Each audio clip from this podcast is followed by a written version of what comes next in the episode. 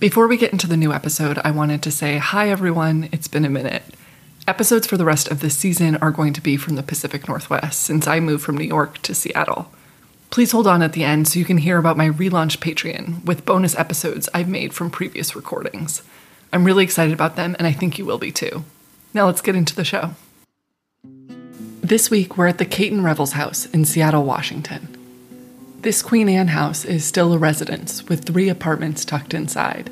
But 120 years ago, it was the home of Horace Cayton and Susie Sumner Revels Cayton. The husband and wife team were writers, editors, and owners of the Seattle Republican, one of the most widely read and influential black owned newspapers in Washington state. Today, we're going to explore their former home and learn about its journey to landmark status. Welcome to Someone Lived Here, a podcast about the places people called home. I'm your host, Kendra Gaylord.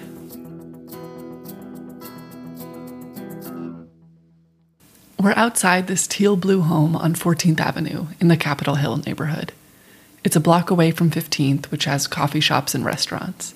The house has a two story wraparound porch with greenery climbing up.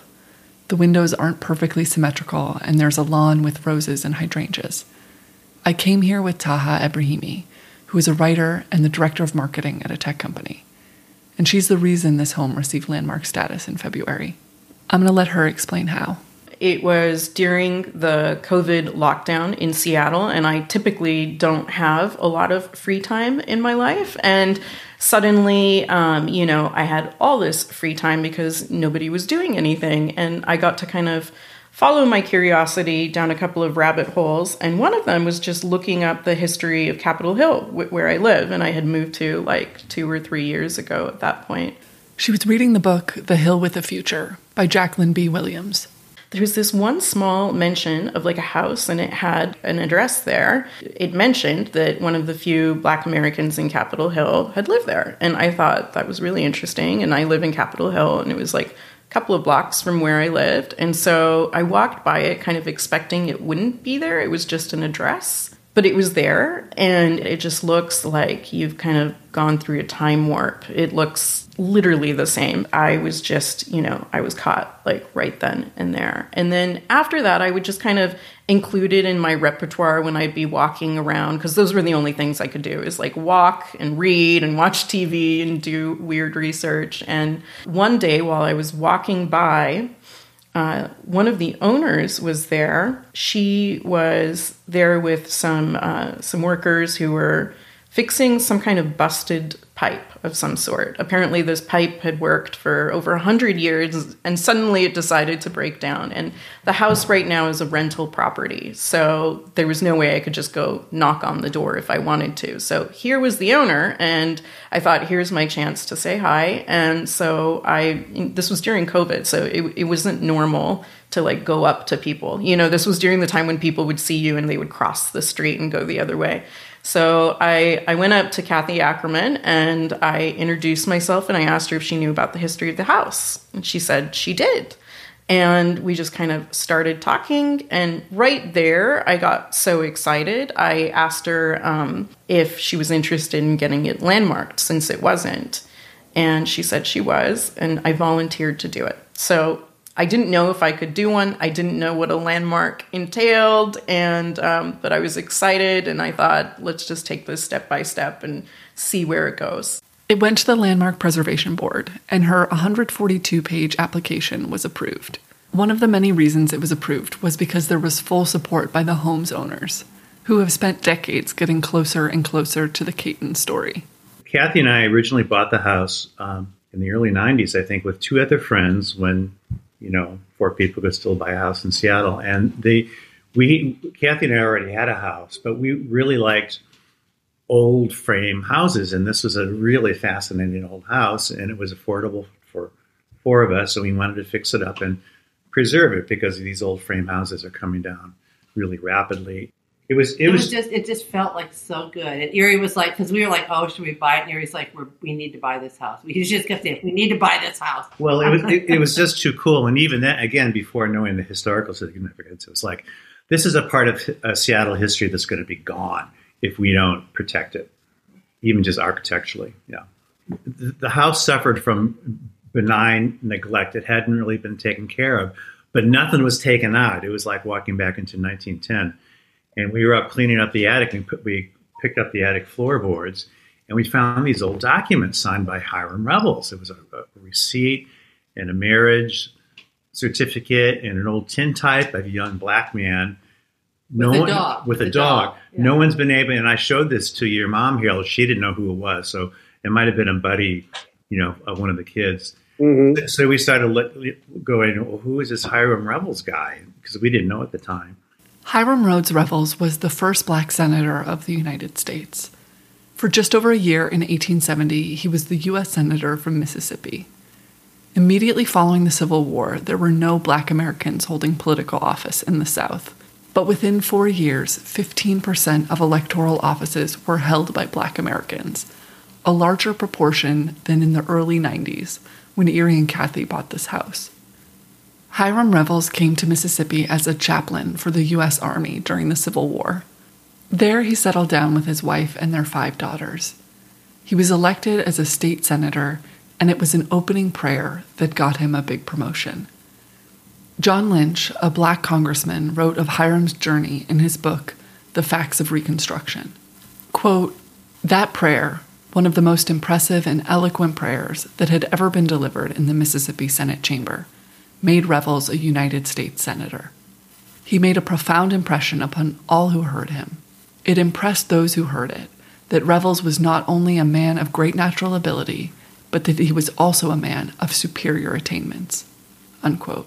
At this point in American politics, U.S. senators were voted on by the state's legislature, not a popular vote. Democrats argued that Hiram was ineligible because of his citizenship, even though he was born free in North Carolina. Despite the opposition, he won the Republican vote and became the first black American senator. Only a few months later, he gave a speech asking for the reinstatement of black legislators who were ousted from the Georgia General Assembly. He started his speech aware of the precedent for new senators to not hold the floor in their first year. Quote, Mr. President, I rise at this particular juncture in the discussion of the Georgia bill with feelings which perhaps never before entered into the experience of any member of this body.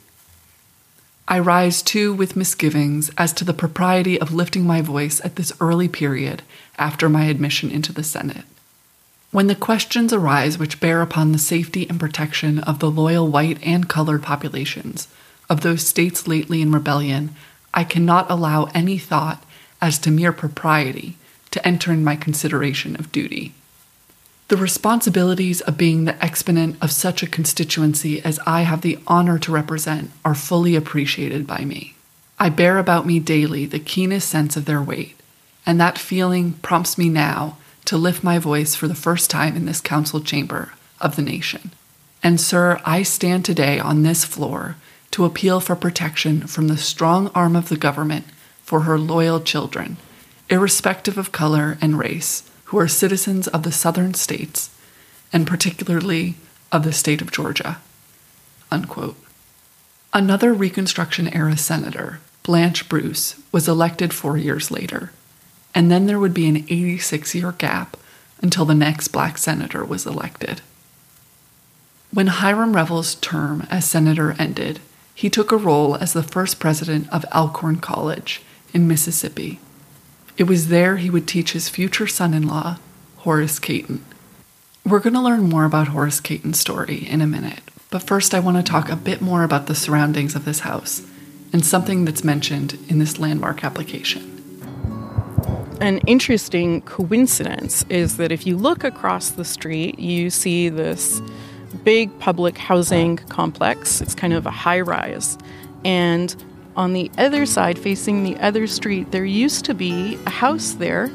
And President Barack Obama, when he was a baby, lived there for the first year of his life. His mother lived in Seattle and went to the University of Washington, and that was their address.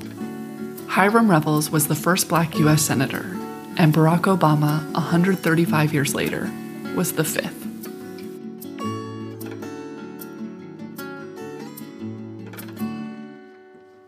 We're now going to talk about Horace Cayton, the man who ran the Seattle Republican and was an owner of this home. Horace Cayton was born enslaved on a cotton plantation in Mississippi. When he was six, slavery ended in the U.S., and Horace's father, a blacksmith, had gained ownership of a plot of land. Horace started his education, and at 13 he was at Alcorn College, being taught by the former Senator Hiram Rhodes Revels. Horace spent nearly a decade at Alcorn, getting his education while working on his father's farm, teaching, and doing bookkeeping for a local newspaper. He was close with the Revels family, and when he left Mississippi, he kept up a correspondence with them. At 26, Horace headed west, first to Kansas. There, he worked for a newspaper as an assistant editor, doing bookkeeping and teaching on the side. He was offered a job in Utah as a bank clerk and was selected out of 86 applicants. The offer was taken away when he walked in for his first day and they saw his skin color.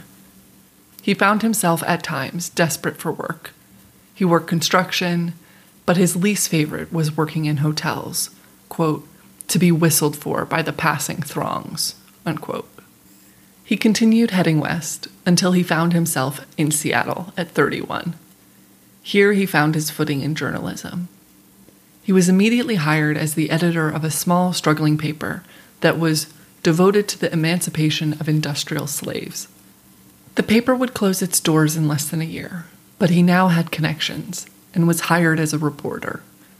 He moved between a few papers, but he got a taste for being the boss when he leased the Seattle Standard. But he was not able to renew that lease. In his editorials, he called out high up members in politics, like Arthur Denny and the governor. Black community members feared retribution and boycotted the paper until he pulled back his editorials. As you will see throughout this episode, Horace Cayton did not pull back. He was forced out of that paper and started his own weekly called the Seattle Republican, and it was successful.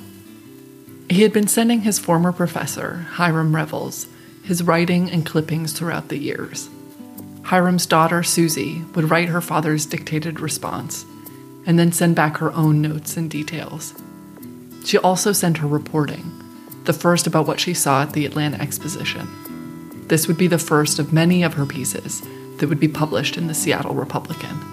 In one of these letters back and forth, Horace Cayton proposed to Susie Revels. Susie was 26 and Horace was 37 when they married in Seattle. A letter from her family read Mama wishes you a long and happy life. She says, Tell Mr. Cayton he must take good care of you, as she knows he will do. Horace and Susie were partners when it came to the paper. The Seattle Republican came out on Saturdays and reported on politics and the local community. It had both black and white readers. At its height, it had a readership of 10,000 across Washington. Susie and Horace welcomed their first child, Ruth, and Susie became the associate editor of the Seattle Republican.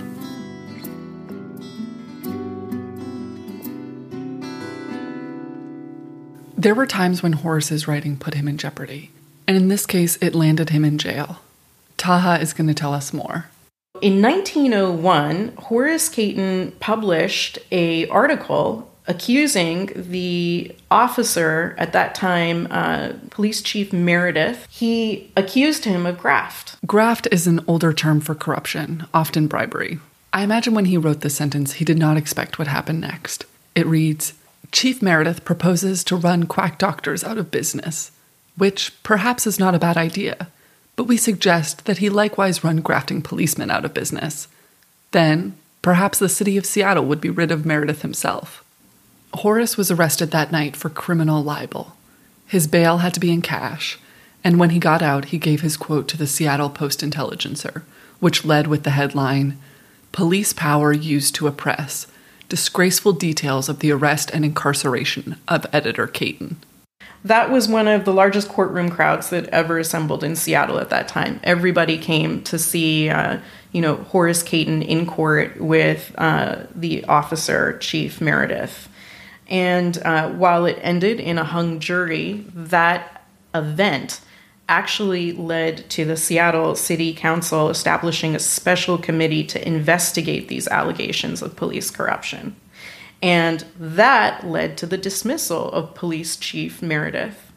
And the story gets even wilder. The chief was, well, the ex chief, I should say, was so upset that he actually took a gun and went to the star witness's store, who was John Considine, and he took out his gun and tried killing Considine, but Considine, in defense, took out his gun, and I believe it was his brother took out his gun and killed Police Chief Meredith.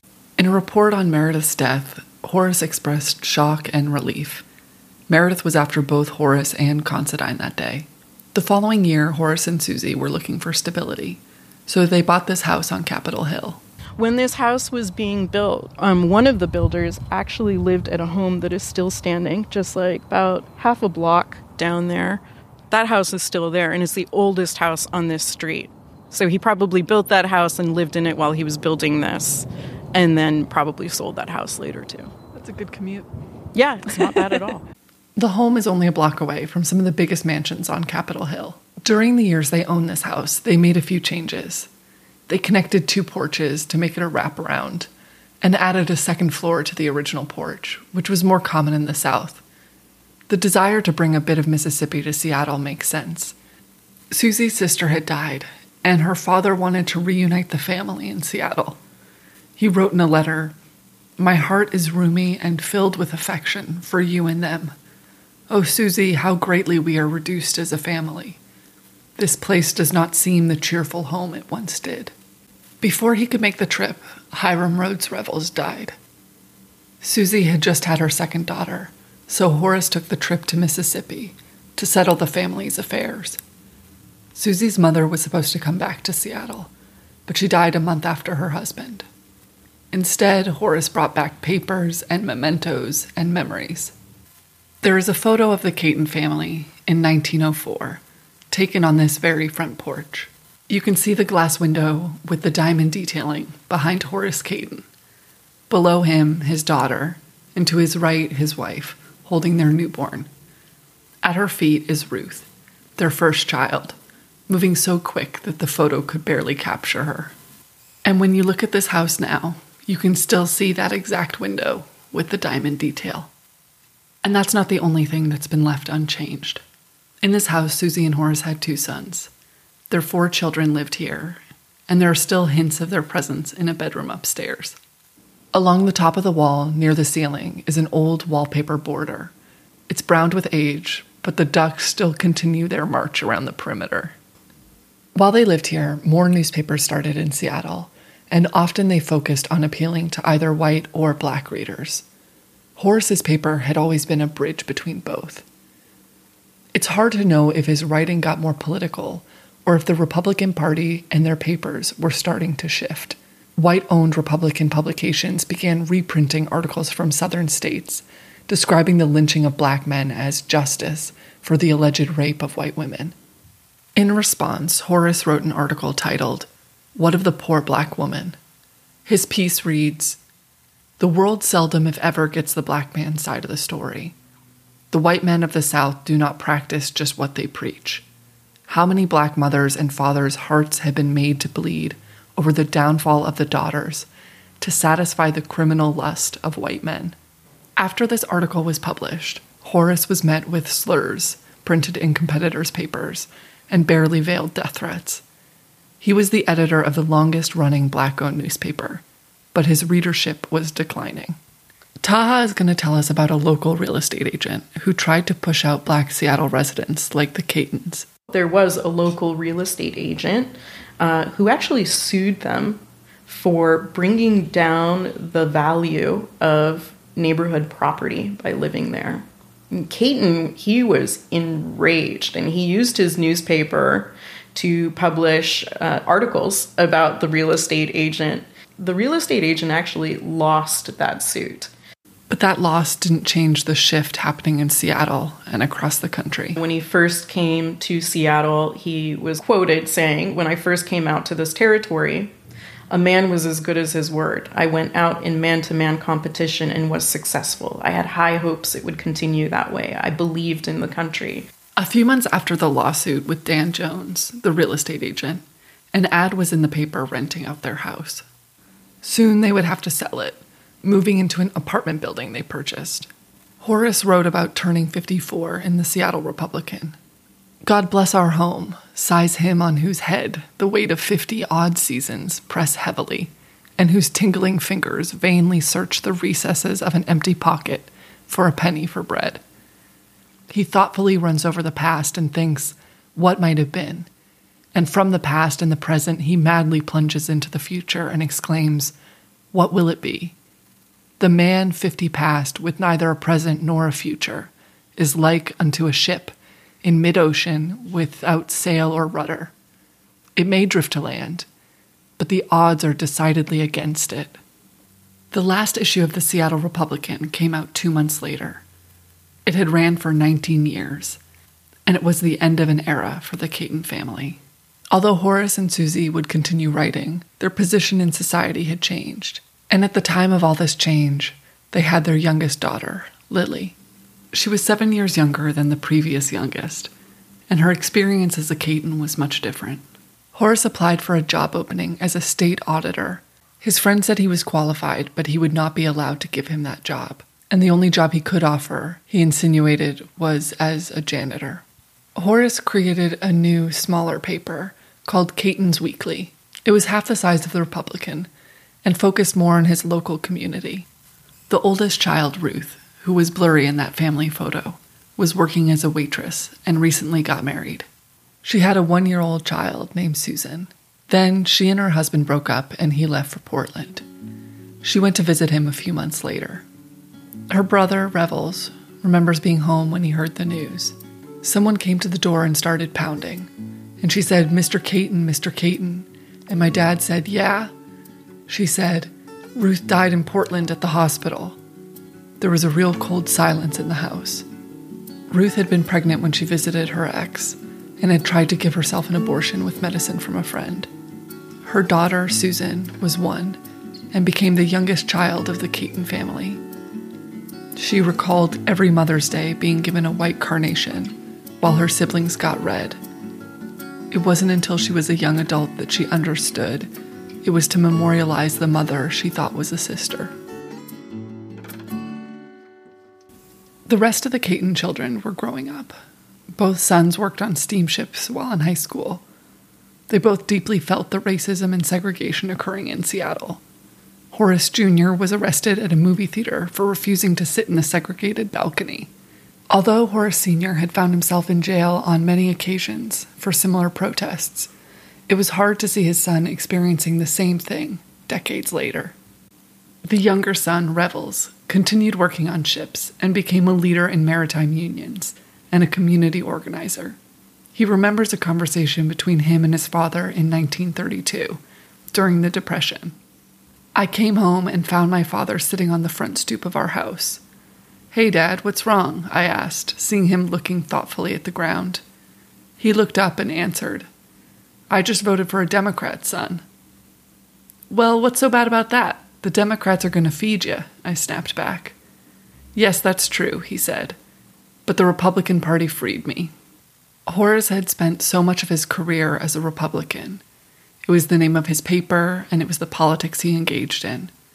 But as the parties were shifting, he found a piece of his identity was shifting too. Horace Cayton died at the age of 81, and his son Revels wrote down some of his father's final words.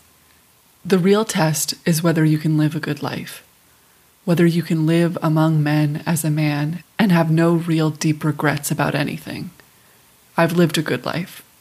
Really, I've lived a good life and I've got good children to show for it and a wonderful wife. That's all one can expect. So when I die, the light will be gone. I will have done my part for the world. In his later years, Horace was focused on the past, looking inward, talking about his past and reconstruction. Susie, on the other hand, was focused on the future and turned her energy outward. She was inspired by her son Revels. She was the secretary of the Skid Row Unemployed Council. The list of organizations she was involved with was long, and her schedule only had an off day on Wednesdays for reading. She was making young friends Paul Robeson and Langston Hughes. The majority of Susie and Horace's children had found a new home in Chicago, where a black renaissance was occurring. Two years after Horace's death, Susie joined them in Chicago. Lily stayed in Seattle despite interest in joining her family. It was not reciprocated. Lily was an alcoholic. She was a survivor of a traumatic sexual assault, and her formative years were during the Cayton family's hardest. She had little in common with her siblings, and both parties felt the other had turned away. Her mother was upset with Lily's multiple marriages and divorces. Despite Susie's progressive political views, she still had a very traditional view of marriage.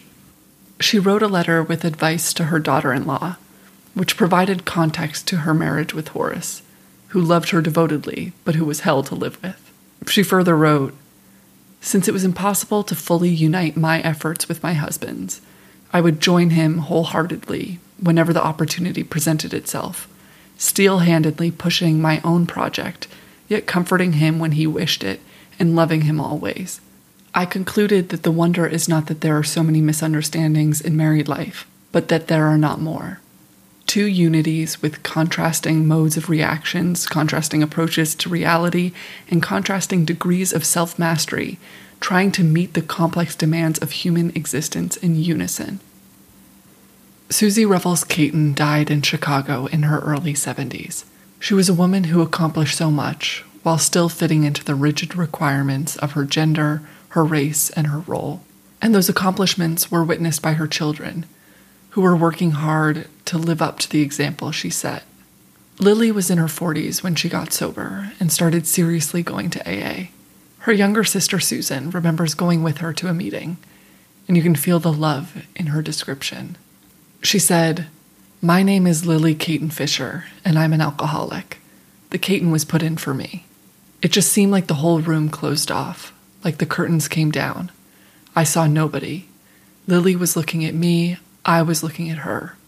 There was no one in the room but two sisters talking. Lily said, Susan, and started a story about how she dug down to the bottom, the rocks, and then after she hit the rocks, she dug a little deeper. She couldn't go any deeper. She must have shook hands with the devil. Then she started telling how she came up. Lily came back just glowing just like she'd seen the Lord. I didn't know how to accept the glow. It was so beautiful. I was just saying in my heart, Mama, Madge, where are you? You've got to hear it. You've got to see it. Lily became very involved in Alcoholics Anonymous in Seattle and was a community organizer in her own right. In 1970, I 90 was built through a predominantly black neighborhood in Seattle. Lily was hired to assist families with relocating. The profile she wrote showed how she had reconnected with her family legacy. Lily Fisher, the youngest in the family, carries on with the family tradition. She continues to lift people up and is a great encouragement and tribute to her family. She is always looking and hoping to help somewhere, somehow, and to put a little happiness where happiness may be lost and a person needs a friend. Susan continued to live in Chicago, where she had a family of her own, but she visited Seattle whenever she could. And while there, she would go see the original house, where so many of the family stories started.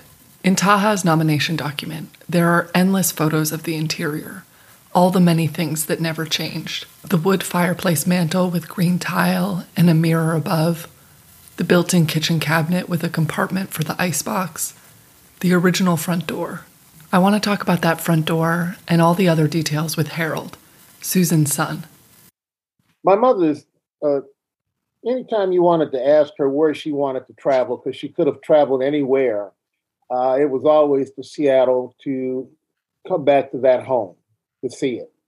We were so lucky that Kathy and Erie had purchased the home due to the fact that they're the best caretakers of this home and have involved us you know, in certain aspects of color or landscaping or this and that. I mean, being family, it's been it's just been a wonderful relationship that we've all, that we've all had. I think when the first time I visited the house, the one thing that you told me, the only thing that was missing was uh, one brick from the, the, fireplace hearth, and you found that in the backyard. And yeah. then just the other piece that was just so you know phenomenal was the fact that the lock on the front door is original from when the house was built. Mm-hmm. The doors are, yeah. Horace Cayton Sr. Came, came back, you know, it would work. able to walk right in. This home feels a lot like a time capsule, and considering how little has been changed, I wondered what Kathy and Erie had in mind for its future. Taha and I had talked a little bit about maybe getting like a nat- national status, which is another thing. And then, you know, we we're Kathy and I have been reluctantly working on our wills, putting that off. And so we want to figure out some way to get status for that house so that it never comes down, that it's always present. I had to ask if they'd ever thought of a historic house museum. So yeah, we're interested in doing something like that. We don't know if it would just be like in the future, like a room or something, or something like your mom had, Harold. That was just mm-hmm. I don't know. Mm-hmm. People people made appointments to come into her gallery. Yes, yes. It could be something like that, depending on what the first, because it's mainly the first floor that we would we would have open to public. They're talking with Harold about his mom's gallery, which she ran in Chicago, and where they visited. A house museum is still a distant dream, but I'm glad they dream of it just as much as I dream of visiting. Having the tangible link just makes such a difference. You know, you can read about history and sort of understand, but when you go to a place, you can start. You know, you can look at the like the stair rails in the Cayton House, and it, you know, it's it's been rubbed smooth from decades of people going up and down the staircase. So you know, like Susie Revels ran her hand on the staircase, and the kids ran up and down the stairs. So you can just it just makes it just so much more vivid. You know, and, and these kind of histories that we're talking about with the, the Cayton Revels family, I mean, you can find these all over the United States. They just had just haven't been told yet. The more I explore places for this show, the more I know that Erie is right. There are so many amazing stories that have yet to be uncovered, and I'm so grateful for the work of the Cayton family and descendants who have been telling their amazing story all along. Susan Cayton Woodson died in January of 2013. She was remembered for her art and her mentorship of the artist community in Chicago. She archived her family's history, ensuring this legacy was preserved. Like her mother and father before her, her ashes were spread in Seattle, but this time even closer to home, at the family home. Um, I felt the you know the the, the warmth of, of, that house. You know, the, the, porch has always been you know a uh, an area for meeting and greeting people. You know, from mm-hmm. there before coming into the house. Uh, I remember that well that time when I was there uh, spreading my mother's ashes. You know, there was I was you know feeling her spirit. You know, on that on that porch. You know, she was there I'm going to read a piece written by Susie Revels Cayton and published in Cayton's Weekly in 1918. Susie wrote it for a friend's funeral.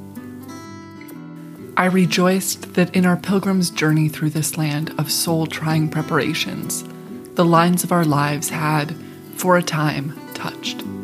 That though she had reached the commencement of another life, in a place prepared for those who keep the keep, I could ever carry with me, while yet dwelling here, the inspiration her life had given. Thank you for listening to this episode of Someone Lived Here.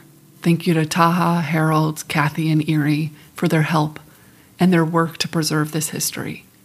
I was able to access some archived books thanks to Seattle Public Library and the archival work of Ed Diaz. If you want to learn more about this family, I highly recommend the book The Cayton Legacy by Richard Hobbs, which I used for my research. I just restarted my Patreon, and as a member, you get access to bonus podcast episodes.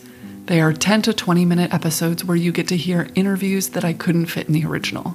For example, the first bonus episode on the Alice Austen house includes an Australian ship rebuilt from Alice's photos, how her photographs taught women how to bike, and a journey up the stairs to her darkroom.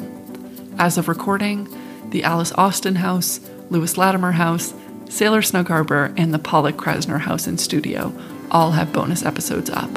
Thank you for listening this far, and please subscribe and leave a review. Follow me on TikTok and YouTube for more house stuff. I'll see you on the next one.